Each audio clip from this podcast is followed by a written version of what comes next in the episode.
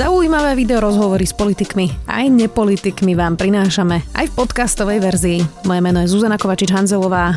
Vítajte pri relácii Rozhovory ZKH v audioverzii. Koronavírus sa šíri celým Slovenskom, no najrizikovejší by mohol byť v rómskych osadách. Je tam zlá hygiena, v štvrtine osad ani netečie pitná voda a karanténe v domácnostiach, kde býva 10 ľudí v jednej miestnosti, sa nedá hovoriť. Ako sa na to pozerá dlhoročný pracovník, najprv z ľudí bezdomová a teraz s vylúčenými komunitami v človeku ohrození Peter Adam, to už sa spýtam priamo jeho. Vítaj. Ahoj. Peter, tak uh, včera sme počuli premiéra, že teda pri vyplácaní dávok, ktoré sú 18. marca, uh, chce povolať aj armádu, aj súkromnú sbs To je dobrý nápad? My si to nemyslíme. My si nemyslíme, že to je dobrý nápad, lebo um, prítomnosť týchto silových zložiek môže uh, ešte viac eskalovať napätie. My sme teda navrhovali, aby časť tých dávok bola vyplácaná priamo v, vo vylúčených lokalitách, čo sa nepodarilo spolnomocnencovi presadiť. To znamená, že v tejto chvíli sa budú vyplácať dávky priamo na pošte za asistencie policie a možno iných sílových zložiek a uvidíme, ako to bude celé prebiehať, lebo na poštu budú púšťaní len ľudia, ktorí budú mať ochranné rúška alebo niečím prekrytú tvár. Mhm. No a toto je práve moja ďalšia otázka. Ja som si teda musela ušiť sama rúšku, hej, lebo som žiadnu inú nezohnala. Predpokladám, že ľudia z osady duplom Čiže čím si majú zakryť ústa Romovia z osady, tí najchudobnejší v tejto krajine vlastne? Je časť aj akože ľudí z rómskych osad, ktorí si sami šijú rúška. Je veľa rôznych združení a komunitných centier, ktorí sa pomáhajú šiť rúška pre tieto osoby. A pre tých, ktorí fakt nemajú, tak si musia zahaliť tvár šatkou, kusom oblečenia, šálom. My len dúfame, že si nebudú teda vymieňať rúška pred poštou, lebo, lebo ich buduje málo, aby ešte viac akože nebolo riziko prenosu tohto ochorenia. Mm. My sme ešte v denníku sme vo štvrtok písali o tom, že práve toto je veľmi rizikové. V osadách je naozaj veľmi zlá hygiena a štvrtina z nich vlastne vôbec nemá pitnú vodu. Ako to tam teraz vyzerá? Vy máte ľudí priamo v teréne? teda vláda vyhlasila a odporúčala starostom, aby sprístupnili pitnú vodu pre tých, ktorí ju nemajú alebo ktorí majú obmedzenú v rámci dobiacich kariet alebo čipov. Mm, ale kde? V cisternách alebo ako? Tí, ktorí majú vodovodný automat, tak tým, aby sprístupnili obmedzenie. Tí, ktorí vôbec nemajú, tak tým, aby zabezpečili cisternu uh-huh. a teda nejaký prístup k pitnej vode. Vieme, že vo viacerých lokalitách ešte teraz riešia získanie cisterien, lebo ani niektoré obce ani nie sú na toto pripravené. To znamená, že aj v tejto chvíli ešte na našej skupine, ktorú sme vytvorili, bežala, bežala aj diskusia o tom, že kto môže pomôcť zabezpečiť napríklad cisterny na pitnú vodu. Uh-huh. Druhá vec je, že vy máte ľudí v teréne, sú tam aj zdravé komunity, majú okolo 300 ľudí priamo v teréne, ale aj iné organizácie. A keď som to zistovala minulý týždeň, všetci hovorili, že vlastne štát uh, ich nepovažuje za prioritu v tej prvej línii, aby im dal tie rúšky.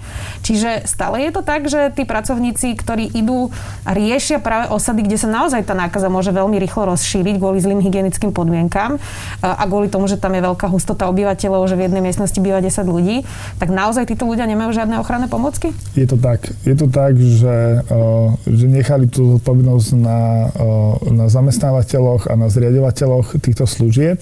To znamená, že ľudia, ktorí sú v prvej línii a ktorí sú najčastejšie v kontakte, či sú to asistenti zdravia, terénni pracovníci, komunitní pracovníci, tak chodia do práce s rúškami, ktorí si sami ušili, s rúškami, ktoré, si, ktoré ešte mali doma v zásobe a, a my máme objednané, tiež sa nám podarilo nejaké ako organizácii nejaké zohnať, ale budú najbližšie za, za 10 pracovných dní. Uh-huh. Dovtedy čo?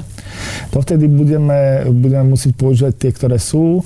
Včera nám, e, sa nám podarilo cez dobrovoľníkov e, si nechať ušiť 45 e, kusov, ktoré sme distribuovali našim zamestnancom a budeme to musieť zatiaľ vydržať a čo najviac obmedzovať ten priamy kontakt a poskytovať poradenstvo telefonicky.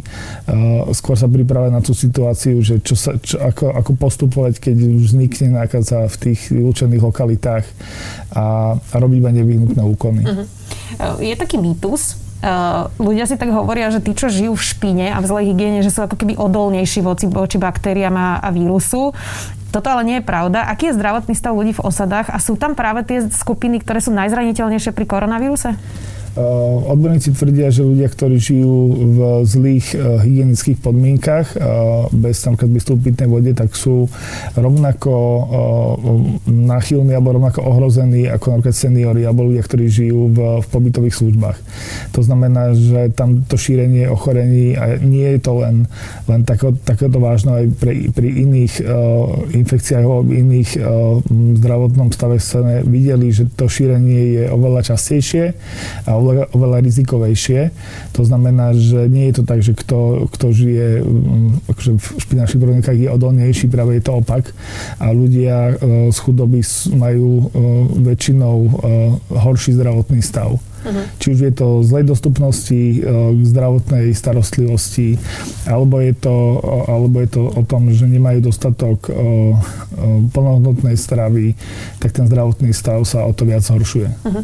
Včera som čítala na Facebooku príspevok jedného Róma, nebudem ho menovať, ale je z východného Slovenska, ktorý popísal situáciu, že prišiel do lekárne, pretože chcel lieky pre svoje deti a že na neho začali kričať ľudia, že je cigán z osady a nech okamžite vypadne. Čiže evidentne aj tie vzťahy sa vyostrujú, pretože ľudia sa cítia ohrození, majorita tou minoritou ano. a už, medzi, už aj bez tak naozaj tie vzťahy sú napäté ja v regióne. Čiže ako to vyzerá teraz? No ja mám pocit, že, že k tomu prispievajú aj niektoré vyjadrenia politikov, zodpovedných ľudí, ktorí hovoria o to ako o časovej bombe, časovanej bombe a pritom, keď si pozrieme, tak aj ľudia z, z majority tí sa správajú rovnako nezodpovedne. Keď si pozrieme Bratislavu, kde cez víkend e, sa stretávali ľudia na železnej studničke s deťmi a robili si, si kvázi pikniky a, a chodili von bez rúšok, tak sa, sa správajú úplne rovnako nezodpovedne ako ľudia, ktorí možno žijú v zlých podmienkách a nemajú možnosť si zabezpečiť tie ochranné pomôcky.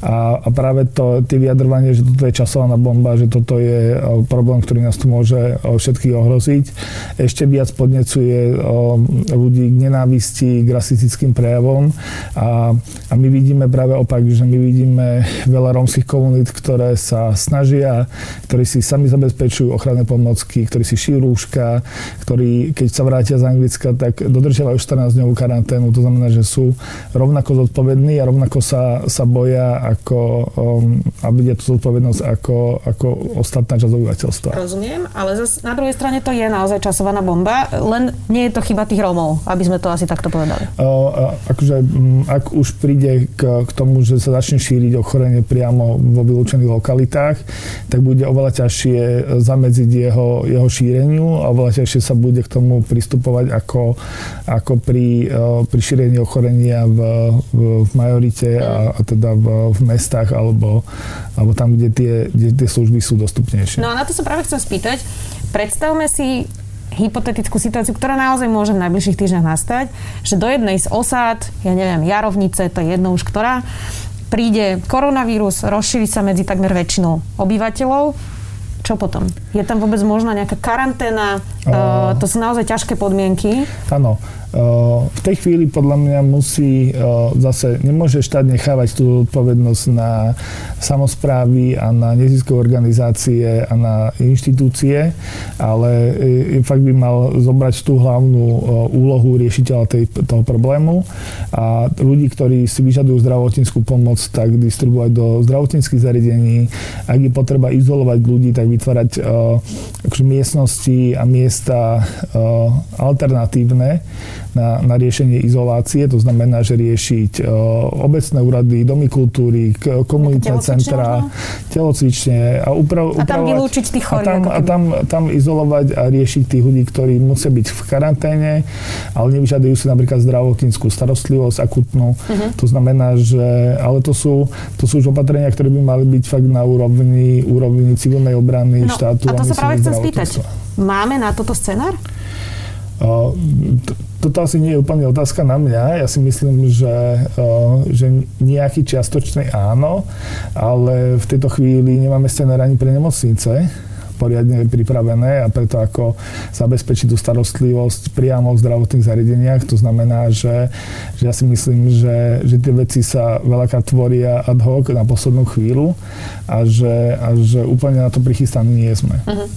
Uh Peter, ty si robil dlhé roky s ľuďmi bez domova. Zastavme sa ešte aj pri tejto téme, využijem, že si taký multifunkčný, teda keď to tak nazvem. Uh, to je ďalšia téma, ktorá je v Bratislave. Uh, tu máme 3000 a možno viac ľudí bez domova, ktorí sú rovnako zraniteľní ako Rómovia, pretože majú zlý zdravotný stav, zlú hygienu. Uh, ako sa dá toto riešiť? Ako im pomôcť? Keď napríklad niekto ide po ulici a vidí človeka bez domova, že nemá rúšku, čo mám ušiť a dať mu rúšku? Alebo ako, ako by si ty postupoval? O, kľudne, kľudne aj takto, že tým, že niekomu dáte rúšku, tak jednak chránite seba, jednak chránite jeho a znižujete to možno, tú možnosť nákazy a šírenia nákazy. Tým ľuďom uh, zase treba zabezpečať to istú, tie isté možnosti ako, ako aj ľuďom v tých, v tých vylúčených lokalitách. To znamená, že, uh, že ak um, žijú niekde vonku, tak či, či majú prístup k pitnej vode, povedať im, že tu a tu sa môžete ísť umývať, sem, tu môžete ísť zabezpečiť si stravu, dať im, keď nemajú možnosť pitnej vody, zabezpečiť im dezinfekčné prostriedky na to, aby si mohli tie ruky umývať, zabezpečiť im rúška. To znamená, že, že zase len nejakým spôsobom alternatívne riešiť tie problémy a v momente, keď zase tá nákaza vypukne, tak uh, zabezpečovať či už izoláciu alebo, alebo zdravotnú starostlivosť, aj keď tí ľudia majú napríklad dlhy na zdravotnom poistení. Uh-huh. Úplne záverečná otázka, ktorá je taká, e, nazvem to všeobjímajúca. A to, že um, sú tu proste organizácie, aj niektorí novinári, aj mimovládky, aj veľmi málo politikov, ktorí dlhodobo upozorňujú na to, že vylúčené komunity, ale aj ľudia bez domova potrebujú pomoc, potrebujú vyťahnuť z tej generačnej chudoby, z toho kolesa proste tých problémov. Uh, a stále sme hovorili o tom, že im treba pomôcť, ale každý na to kašľal. Práve v týchto situáciách uh, pandémie, koronavírus momentálne, ale môže byť o 5 rokov zase ďalšia, neukazuje sa, ako nás dobieha, keď neriešime tieto problémy? Určite áno. A, nie, a nedobieha nás len, len to, že neriešime akože problémy vylúčených lokál, lebo my ich riešime, ale ten, ten, to riešenie je na dlhé roky, na dlhé obdobie. Ale my vidíme, že ako nie sme pripravení na takéto akože krízové situácie, či už je to vo vylúčených lokalitách s ľuďmi bez domova alebo aj e, s majoritným obyvateľstvom. A, a mám pocit, že, že toto je uh, akože, že dlhodobo neriešený problém a, a nepripravenosť uh, akože štátu zabezpečiť takúto starostlivosť že, že, že už dlhodobo mohli byť aj medzi, medzi vylúčenými lokalitami distribuované rúška a ochranné gely a rukavice, keby boli dostupné a nemuseli by teraz ľudia sedieť za šiacimi strojmi a šiť, šiť bavlnené rúška, ktoré, ktoré, ktoré sa budú distribuovať a, a že sa mohlo mo, ešte viac predísť tomuto stavu, ktorý je teraz, uh-huh. alebo ktorý nastane. Uvidíme, ako to bude pokračovať. Ďakujem veľmi pekne, že aj v týchto pohnutých časoch si prišiel k nám do štúdia. Dnes to bol Peter Adam z Človeka vo hrodaní. Vďaka. Ďakujem. Počúvali ste podcastovú verziu relácie Rozhovory ZKH. Už tradične nás nájdete na streamovacích službách, vo vašich domácich asistentoch, na Sme.sk, v sekcii Sme video a samozrejme aj na našom YouTube kanáli Denníka Sme. Ďakujeme.